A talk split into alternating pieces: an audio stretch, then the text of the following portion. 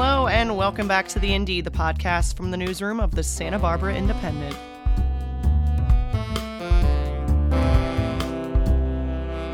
Your host, Molly McAnany, and this week, Santa Barbara is taking to the streets.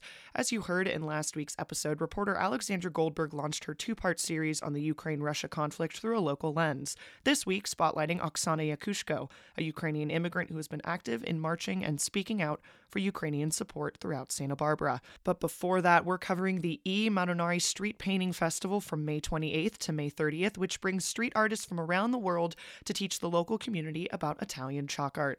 I'm here this week with Kai Tepper, Executive Director of Children's Creative Project and Coordinator of Festival Sponsorships for E Madonari, to talk about this year's festival and how the Children's Creative Project continues to promote the arts throughout Santa Barbara. Oh, I really got to put up my Italian accent today, Kai. Thank you for joining me on the show. Thanks so much for having me. So, can you tell me a bit about the history of E Madonari, the Italian Street Festival?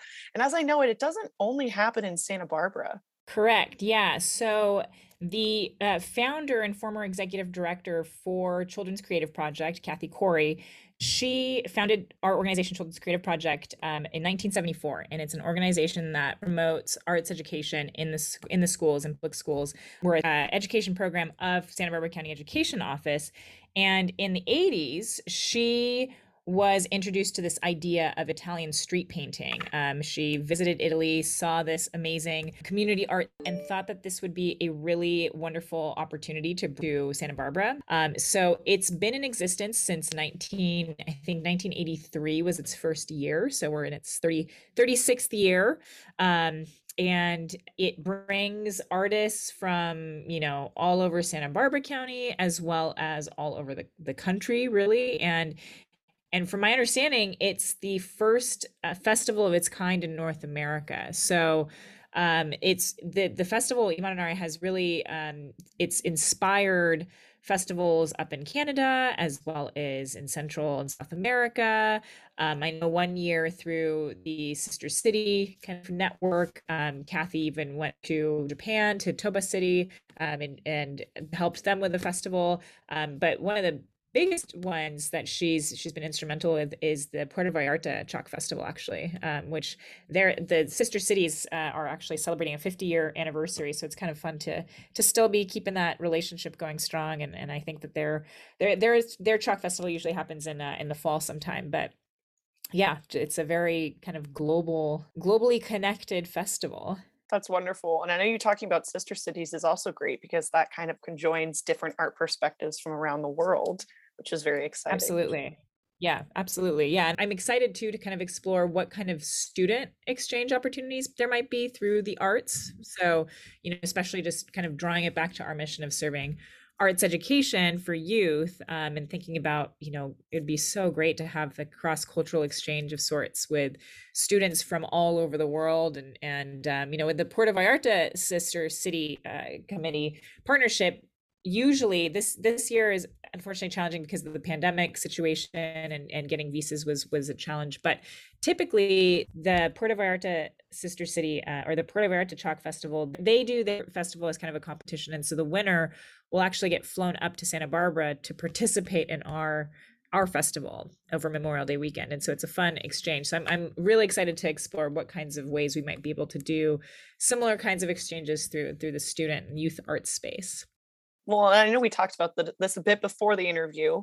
So people in Santa Barbara know E. Madonari, but how are you as executive director trying to connect this back to your work at Children's Creative Project, which is kind of the big art youth arts center in Santa Barbara? So yeah, that's that's that's a great question. I think that a lot of people are are very familiar with E Madonari. It's a well loved event that has you know taken place over Memorial Day weekend for years and years, and and it's a really amazing opportunity to bring artists of all ages together. So we have often, you know, schools will come and participate. You know, elementary schools.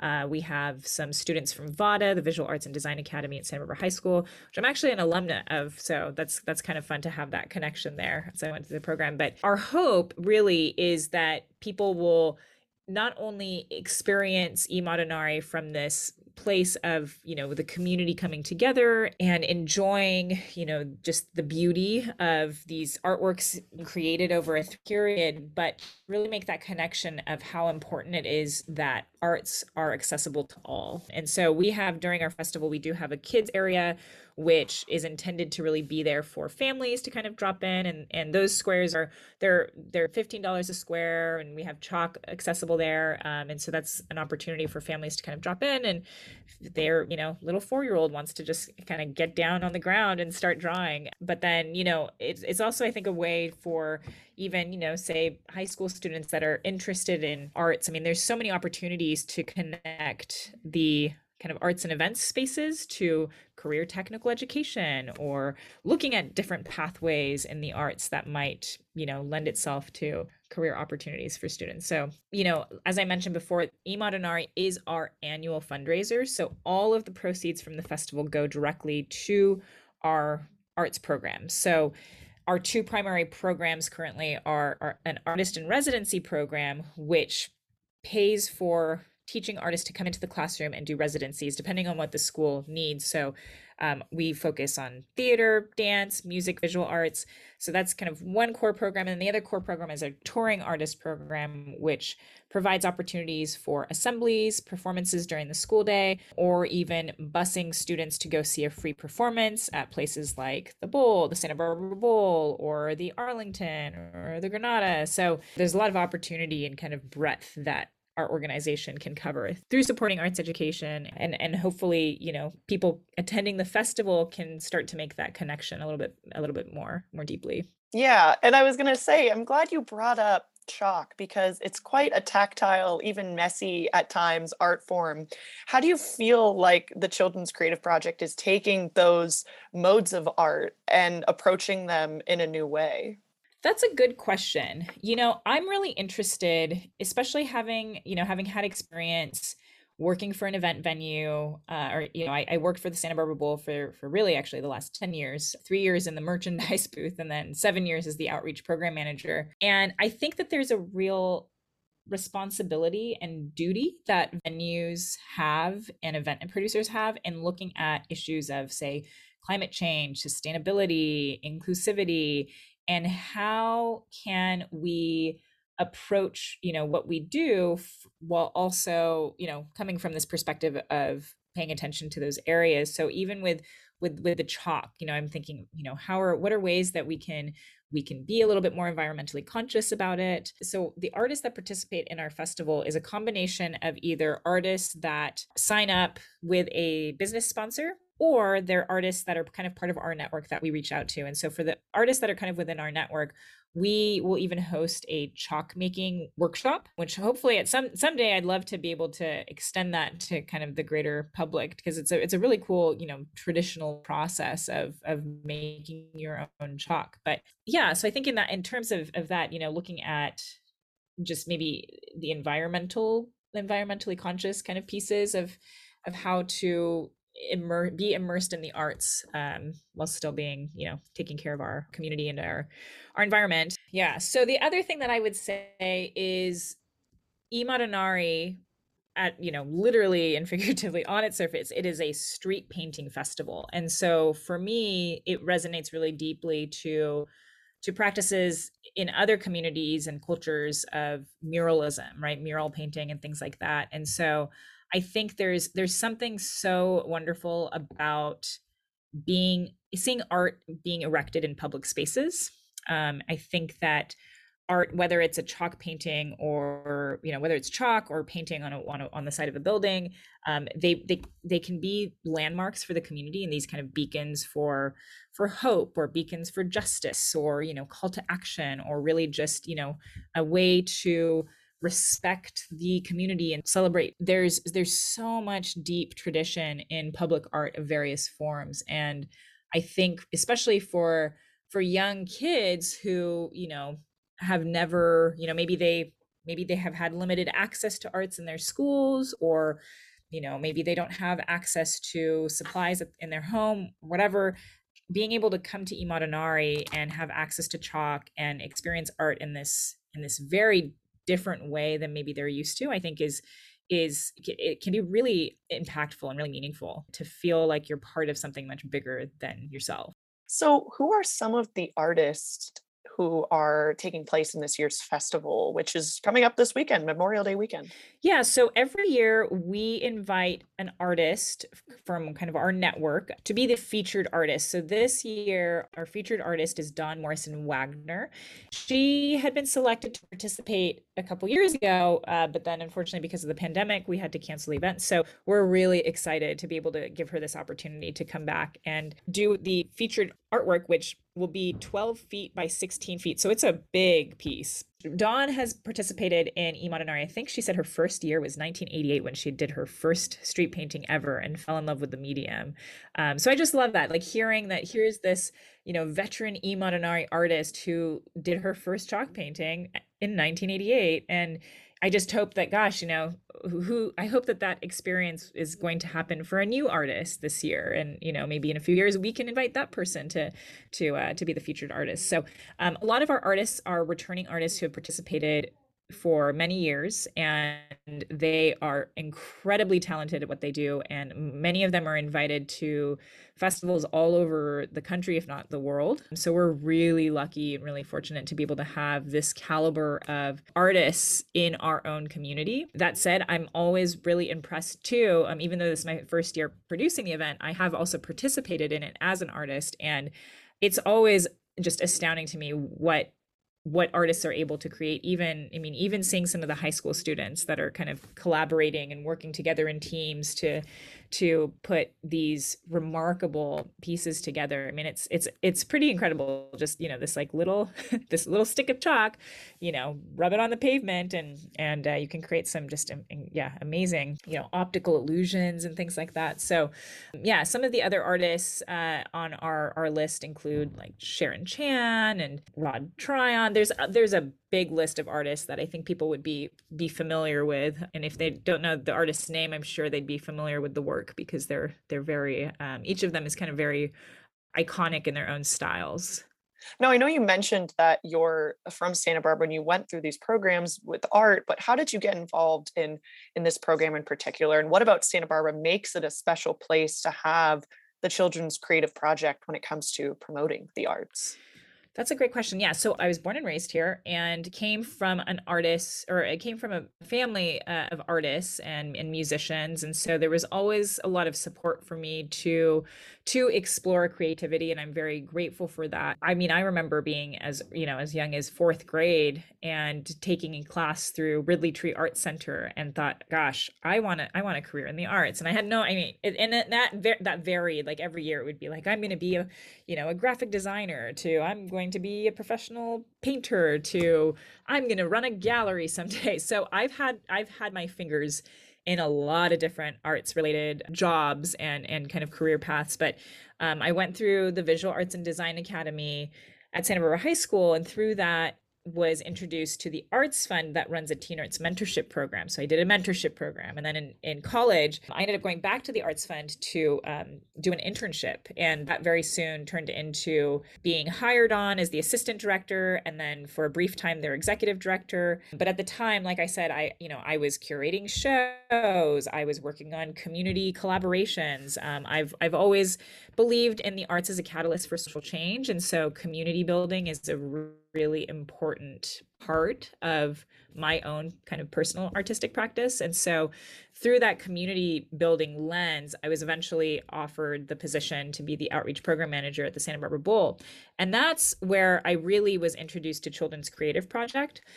Um, without realizing that Children's Creative Project was an organization that I had also benefited from uh, as a, as a young student here growing up. So historically our organization has really focused on elementary schools and so i remembered being at washington elementary school and seeing a box tales performance or a michael katz storytelling performance and thinking and remember i mean i just remember the impact of that especially because they would focus on they would focus on folk tales from around the world and um, being a student of multicultural background it was really important to me to feel seen and to feel like my culture was being celebrated. And so I think that that's something that I'm really excited about in being in this role now with Children's Creative Project is really looking at how to elevate the diverse voices and diverse communities that that thrive and that have thrived in Santa Barbara. And I think that you know obviously there's the kind of the geographic landscape that makes Santa Barbara so beautiful right? Like nestled underneath these you know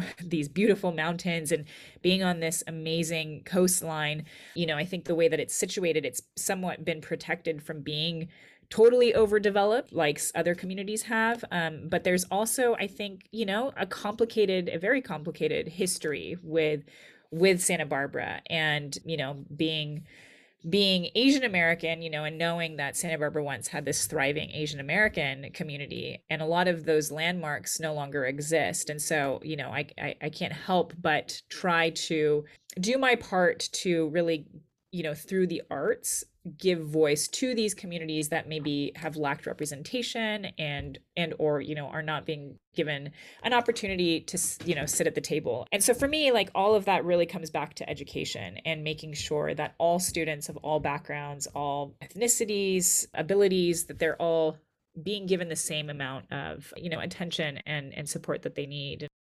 Yeah. Arts is a mean for you know self-expression but also an understanding of, of who you are and where you come from and your culture and things like that is very important for kids because it is a it is one of the most unique experiences to go through these programs you know? Not everyone comes up with the same art. The creative brain is is very interesting even to be studied like scientifically so i'm, I'm glad you brought that up too but i know you mentioned this before the interview but i have to ask your own personal thing you know pianos on state group what's going on with that? And you did mention that there with the revival of covid could we see more music on the streets of santa barbara just like we're seeing art on the streets of santa barbara with this yeah, you know, Pianos on State is is again such a great example of how arts in public spaces can create these impromptu experiences for people to come together and feel inspired or what i love about pianos on state is you know there in any of these public art projects it's really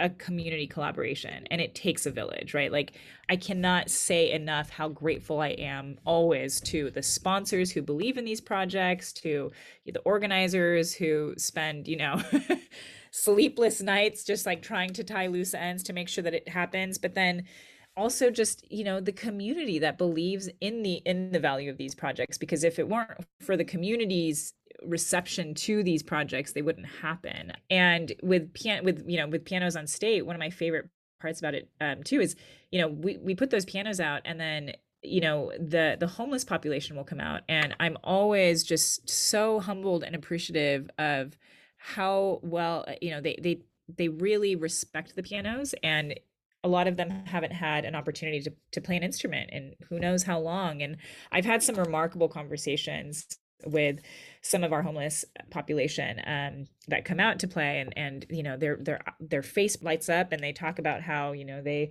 were once a musician in Santa Monica and they haven't been able to play a piano in years and just how how how um, you know grateful that they are that they're being able to give that you know have that opportunity. But then also kind of similar to like you know handing a kid a chalk to do their first street painting you know i, I have seen so many times um you know these these young students or young kids being sat at the piano bench you know they're able to sit down and have that again that tactile experience um which you know, I think to be able to create is such a human endeavor, right? Like, I think there's just so much power in that. We have talked about, you know, are there ways for, you know, I Madonnari and, you know, Children's Creative Project to partner with communities art workshop, um, you know, and maybe even Solstice in, in some kind of creative, collaborative ways in the future. So we will see. But yeah i mean i'm all about again you know community collaboration and how do you leverage you know how do you support each other in the work that you're doing but how do you also leverage you know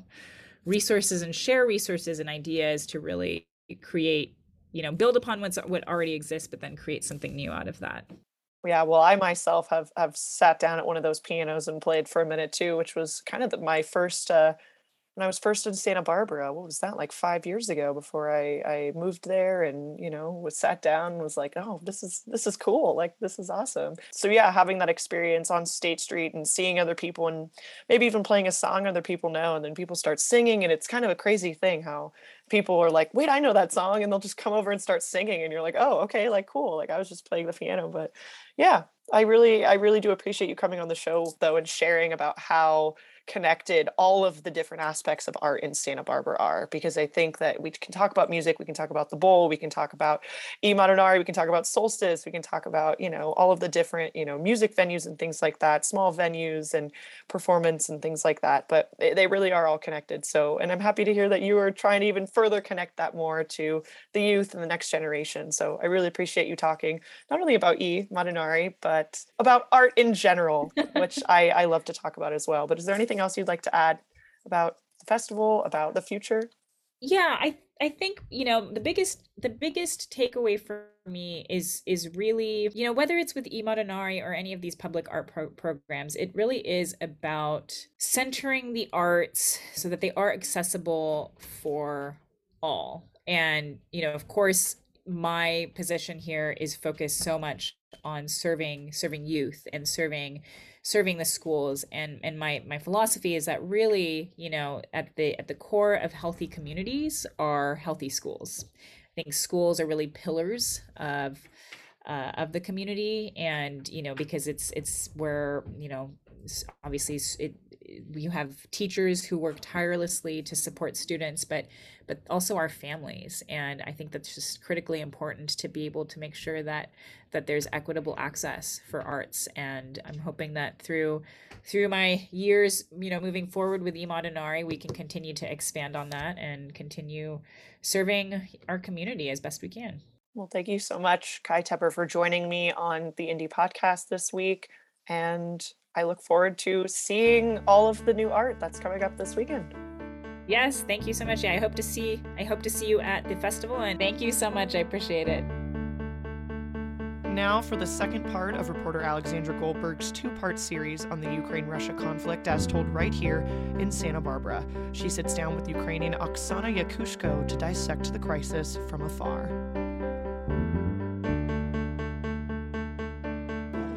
anything, I want to thank everyone coming here. Good always wins. Thank you for fighting the good fight. Thank you. Yes. Good and love will always win. Slava Ukraini! Героям слава! Thank you very much. You know, this is a really powerful reminder of what we are all fighting for. Yes. In democracy, you have freedom of speech, you have freedom of information, and it's on that free information that the decisions of a society are based. The accountabilities of the leaders are based on that information.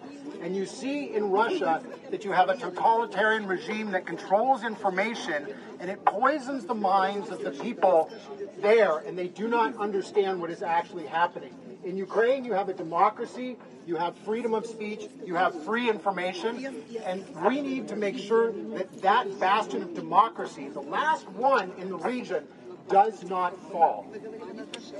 Yes.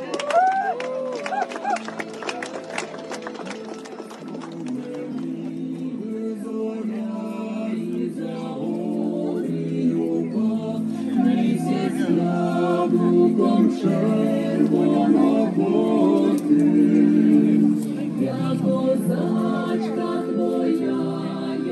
the duration of Russia's attacks on Ukraine, the Santa Barbara community has come out to show their support.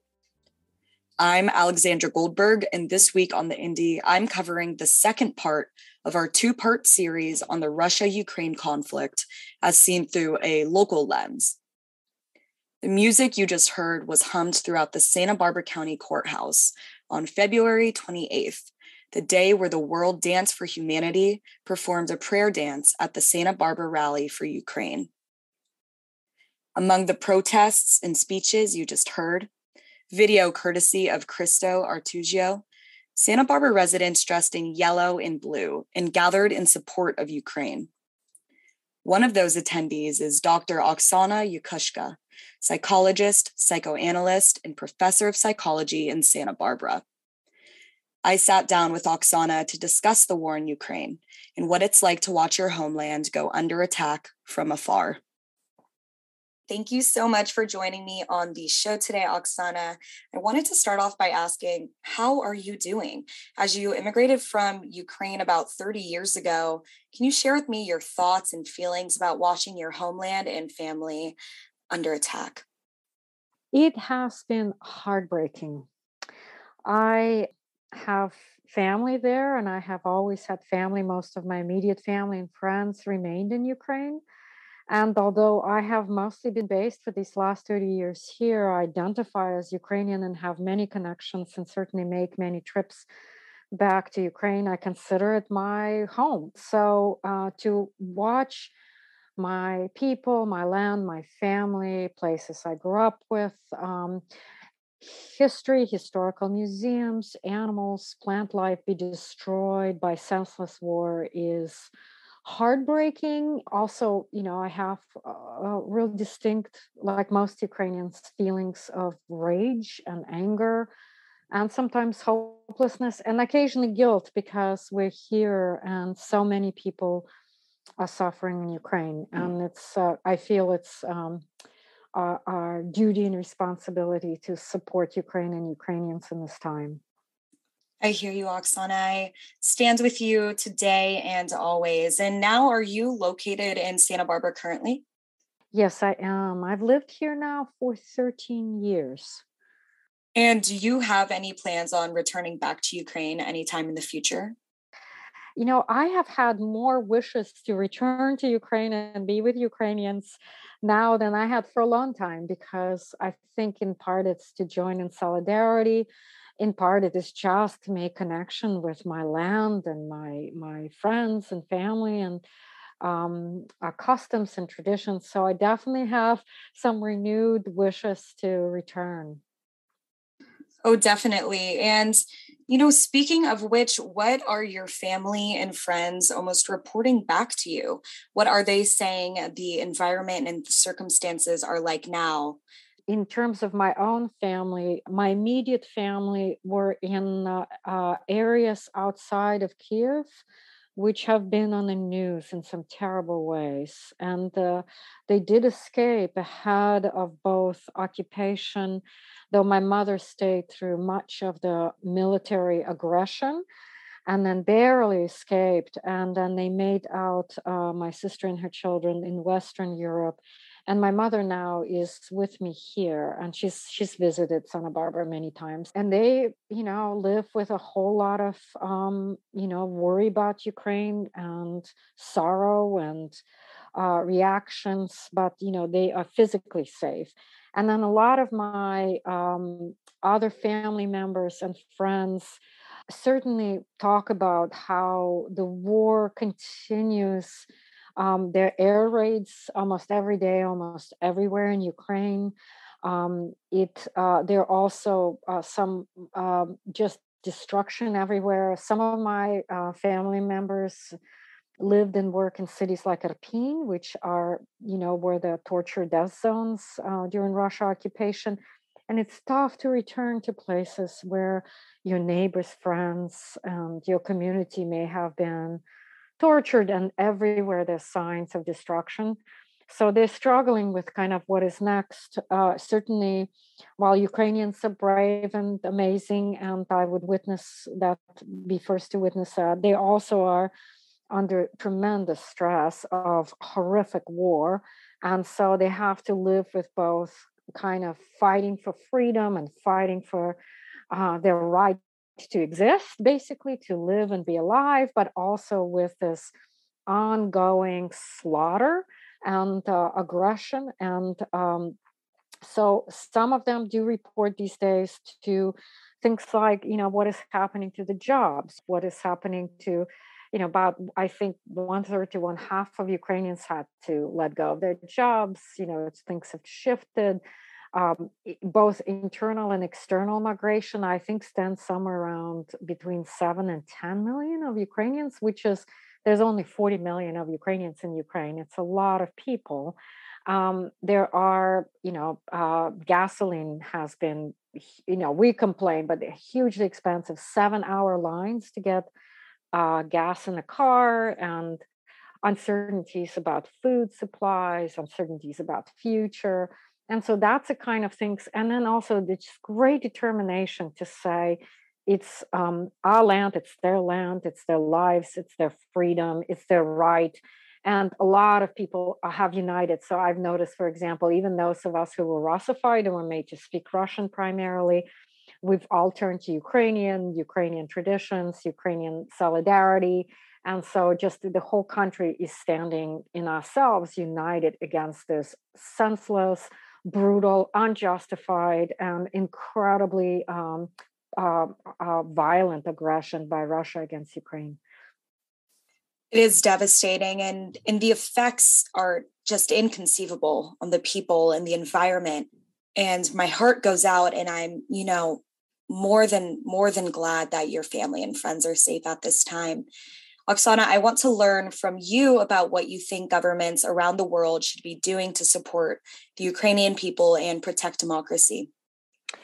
I think that although, you know, just want to start, of course, we with you know seeing the response to to to bolster it to strengthen to say any aggression of such magnitude anywhere should be stopped and prevented today is the ninth day of uh, invasion so since invasion on february 24th that's 90 days and on the other hand governments meet a lot to debate, discuss, argue, uh, use kind of these ideological discussions about, you know, um, uh, NATO and so forth. And it prevents governments from acting swiftly and decisively against an imperialist, violent war that costs people lives and their land and livelihood. And also the world, since Ukraine is a kind of breadbasket of the world, the kind of realities of incoming starvation for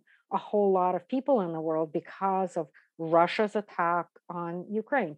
And so I think, you know, from the very beginning, you know, in my view, the skies should have been closed. I think the world has enough of military power and social power and uh, gathered power to stand up to this violent aggression and I would say, in many Ukrainians' minds, it's been slow and inconsistent.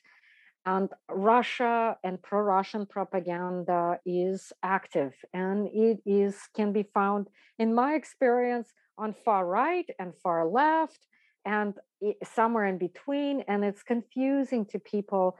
And just to kind of stand in the place to say inhumane, violent aggression of a nation against another independent nation uh, in like militaristic ways that are um, uh, very problematic because Russia has not just attacked, it militarily attacks with bombings, uh, directed bombings at civilian targets. So majority of targets Russia hits, and it hits them intentionally, civilian targets with civilians, pe- peaceful population, and that's prohibited by all international laws.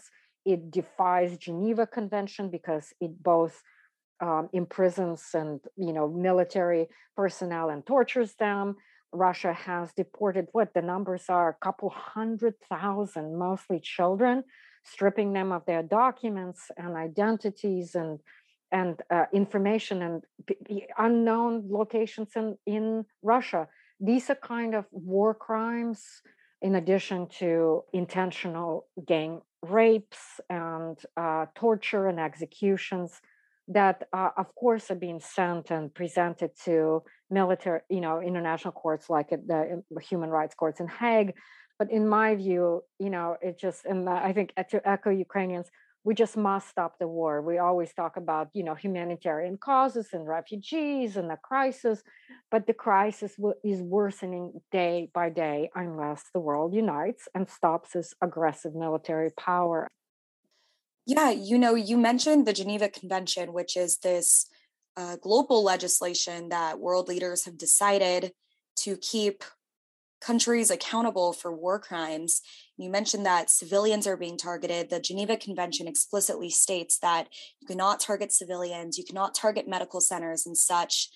Now, casting into the future, do you think that Russia will be held accountable for um, violating the Geneva Convention? You know, uh, Ukrainian hope and my hope that, of course, they are.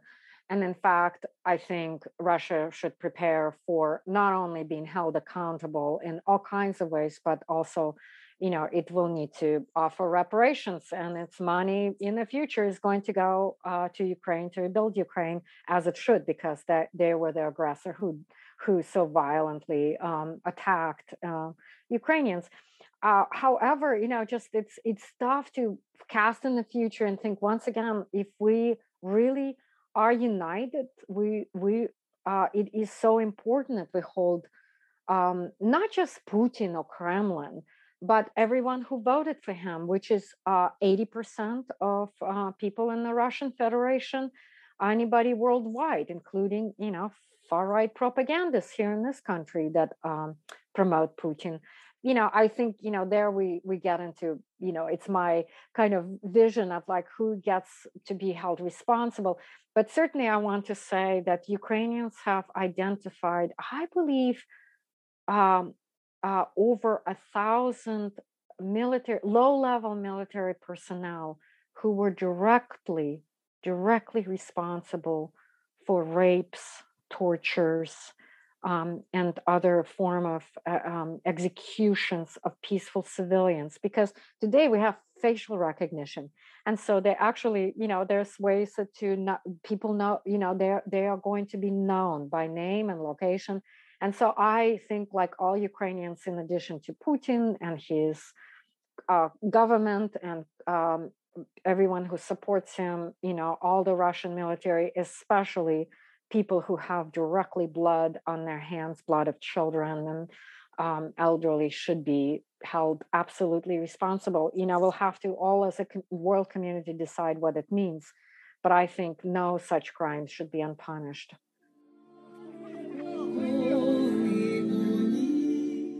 The Ukrainian Revolution in 2014 is often depicted as the breaking point, the peak of tensions between Russia and Ukraine. Today on the show, Oksana walked me through the broader history of relations and said the tensions between the countries have been centuries long. Most of us Ukrainians stress that the tension between Russia and Ukraine actually centuries long so Russian Empire occupied Ukraine and enslaved Ukrainians, and there's a Ukrainian national movement, including the anthem that is played, is from 19th century. So, and it's a, a very anti-Russian, pro-Ukrainian anthem. When the Soviet Union broke up, it also occurred after Chernobyl, which most Ukrainians have absolutely named uh, kind of a pro-Soviet, Russo-Soviet violation of their rights. Before that, Raphael Lemkin, um, defined uh, Holodomor, which is uh, was um, murder by starvation, was conduct carried out by Russians to control Ukrainians and to murder um, Ukrainians. And the UN numbers are, you know, there's numbers because we don't know actual numbers.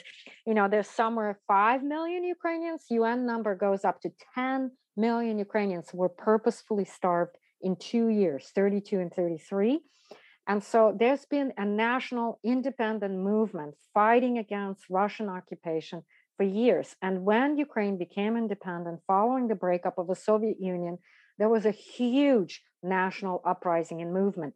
And since the breakup of the Soviet Union, Russia has meddled in election. Since Russian Empire through Soviet Empire, it has uh, declared that Ukraine is theirs, that they want Ukrainian resources. It's denied Ukrainians' language and culture and so forth.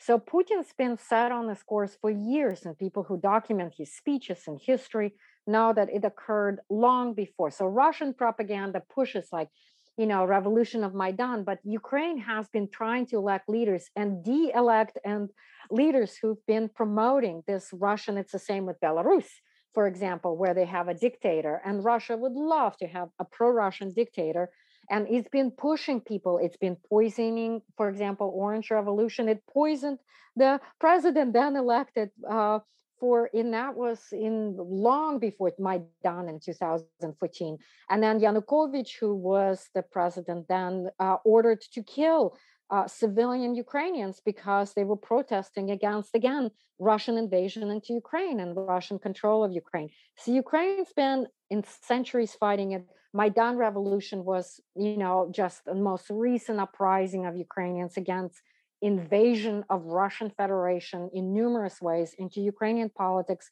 and Ukrainian culture. And it's been using these justifications over and over and over to say, we want Ukraine and we you don't exist and we you know uh, Ukrainian language should not exist Ukrainian culture does not exist and you're Nazis because you have national identity and so Ukrainian and then it annexed Crimea it attacked East, uh, Eastern territory installed all of its governments uh, tortured and removed anybody who protested. So this is Russia when they show these lands. This is Russia, and I, you know, so Putin's been on this um, uh, path probably since he was a KGB agent in the Soviet Union, and he openly talks about it. And so this aggression to Ukrainians is not new and that's why our songs are 100 years old our customs around you know protecting ourselves from this invasion by an enslavement by russians who are intent to erasing ukraine is old and that's why you know just it's it's history that's not discussed i find as a ukrainian. Us media and us wikipedia and us books are filled with pro-Russian propagandists that would like to present that it's only since 2014 that Ukraine has been, you know, uh, uprising and it's led by Nazis, which is absolutely ahistorical and so wrong and offensive to Ukrainians. But that's just what we what we stress and know. Well, thank you so much for that clarification and sharing the extensive history. And I hope that my listeners will be able to educate themselves um, with with the fuller story and with the extensive history as you named. And now, looking into the future, how do you predict the crisis will be solved? Is it different from how you think it should be solved? Oh, you know, I you know, like all Ukrainians, we want war and violence to stop. So um, I think it's untenable to ask Ukrainians to surrender themselves, as some people say, to a fascist, murderous government. If one wants that, I want to step back with them and say, you consider your own personal life and know what you know about Russia so far and what it's done know about its horrific violations and its attack on democracy in its own country. You know, you cannot speak freely, you can't do anything freely. You have a dictator and you have oligarchs. You know, it's a capitalist oligarchy that is a authoritarian dictatorship. Would you like to live in such country? Should you surrender to such country? And if you stand with Ukrainian flag or speak in Ukrainian, that you're thrown in prison where you're tortured and killed? Would you like that? Because that's the fact. And so anytime I hear people say, you know, peaceful solution, surrender, I'm thinking about at what point does one consider to whom we're surrendering? Would should Jews be considering to just, you know, lay down and surrender to Nazi Germans? What are they going to do with them?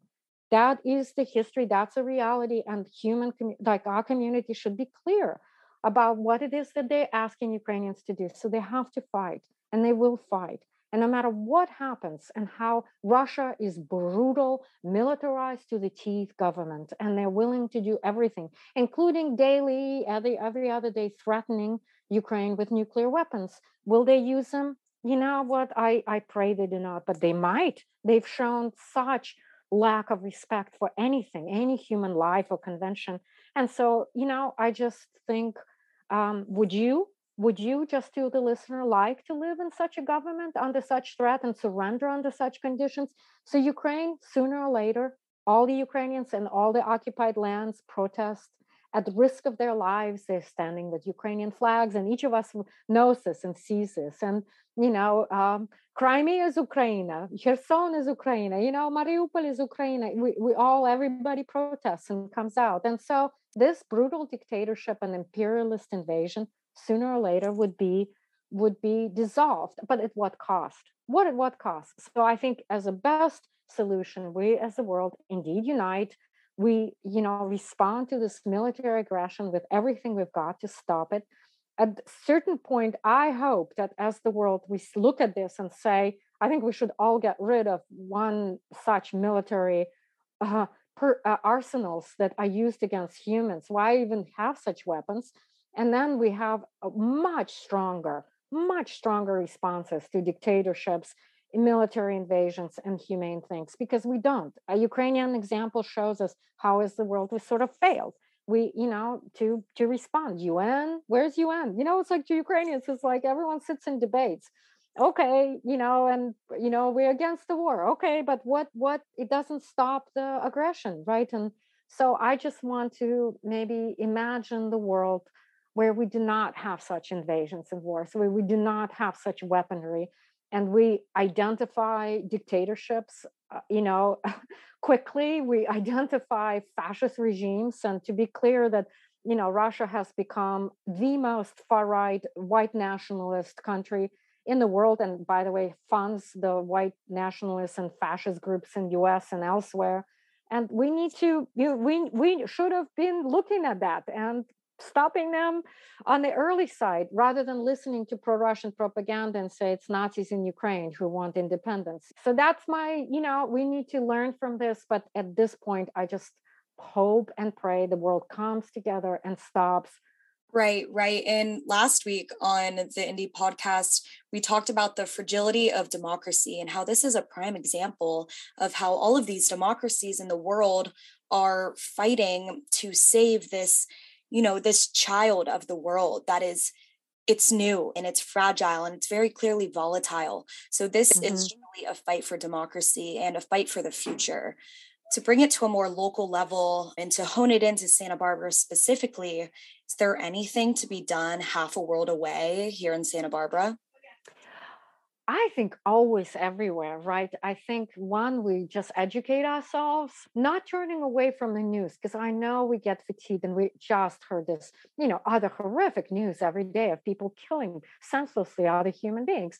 But, you know, we need to do pay attention to what's happening in our communities, but to not forget U- Ukraine and Ukrainians, because it is a world struggle that impacts us all. I do want to say from Santa Barbara, I feel deep gratitude. Just today, I was at the Santa Barbara County Board of Supervisors meeting where there was a statement made, a proclamation against the Russian aggression in Ukraine, against the war.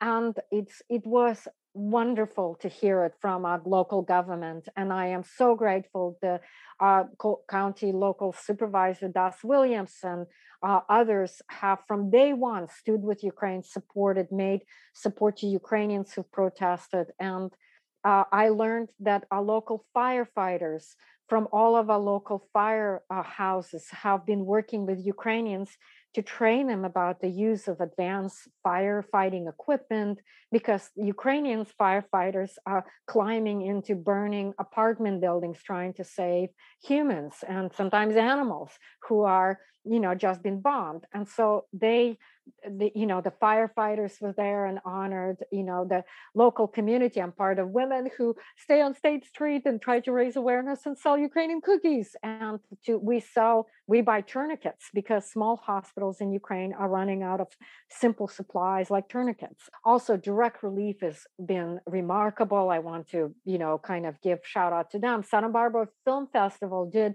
enormous good by both featuring Ukraine and encouraging its st- stars to present. And by the way, it's such a boost to Ukrainians to see local communities, world stars, anybody, you know, marching, supporting because it's reported in Ukrainian news. It gives them a sense that people are not forgotten. But you know, I want to mention a couple of other things. We do have Russian oligarchs, and sometimes I think about how our community hosts these individuals, and I I am as Ukrainian have been aware that we we have oligarchs owning homes in Montecito and coming the biggest yachts that come to Santa Barbara, Russian huge yachts from oligarchs. Things like I just found out that Granada Theater is putting on Anastasia.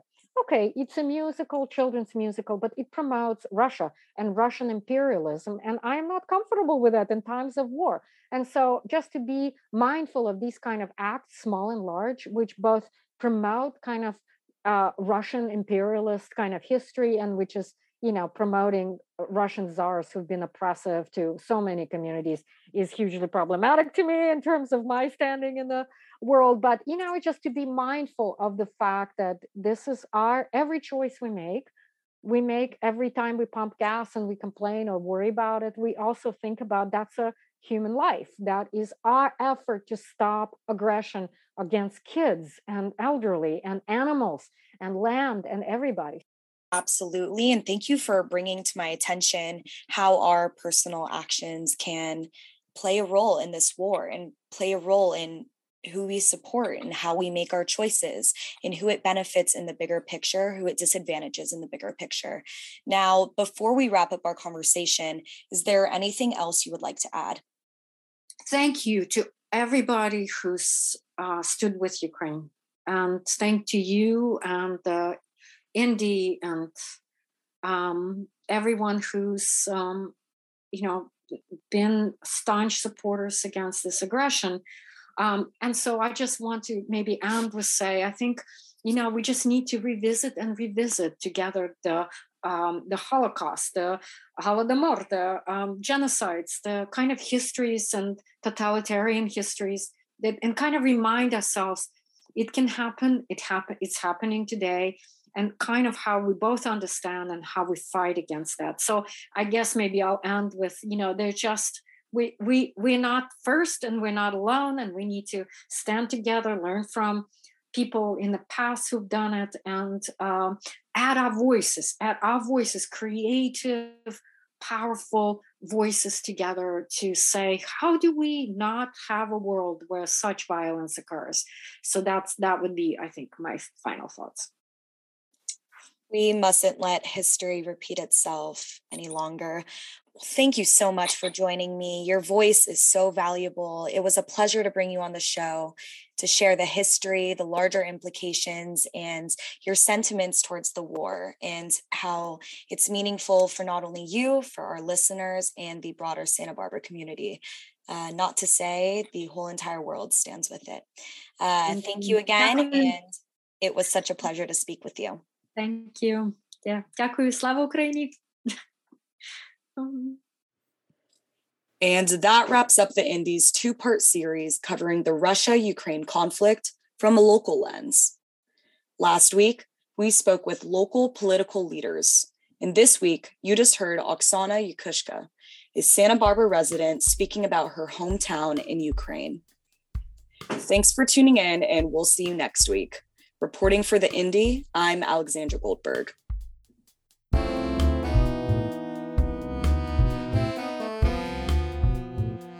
Once again, I'm your host, Molly McAnany. Tune in next week for another episode.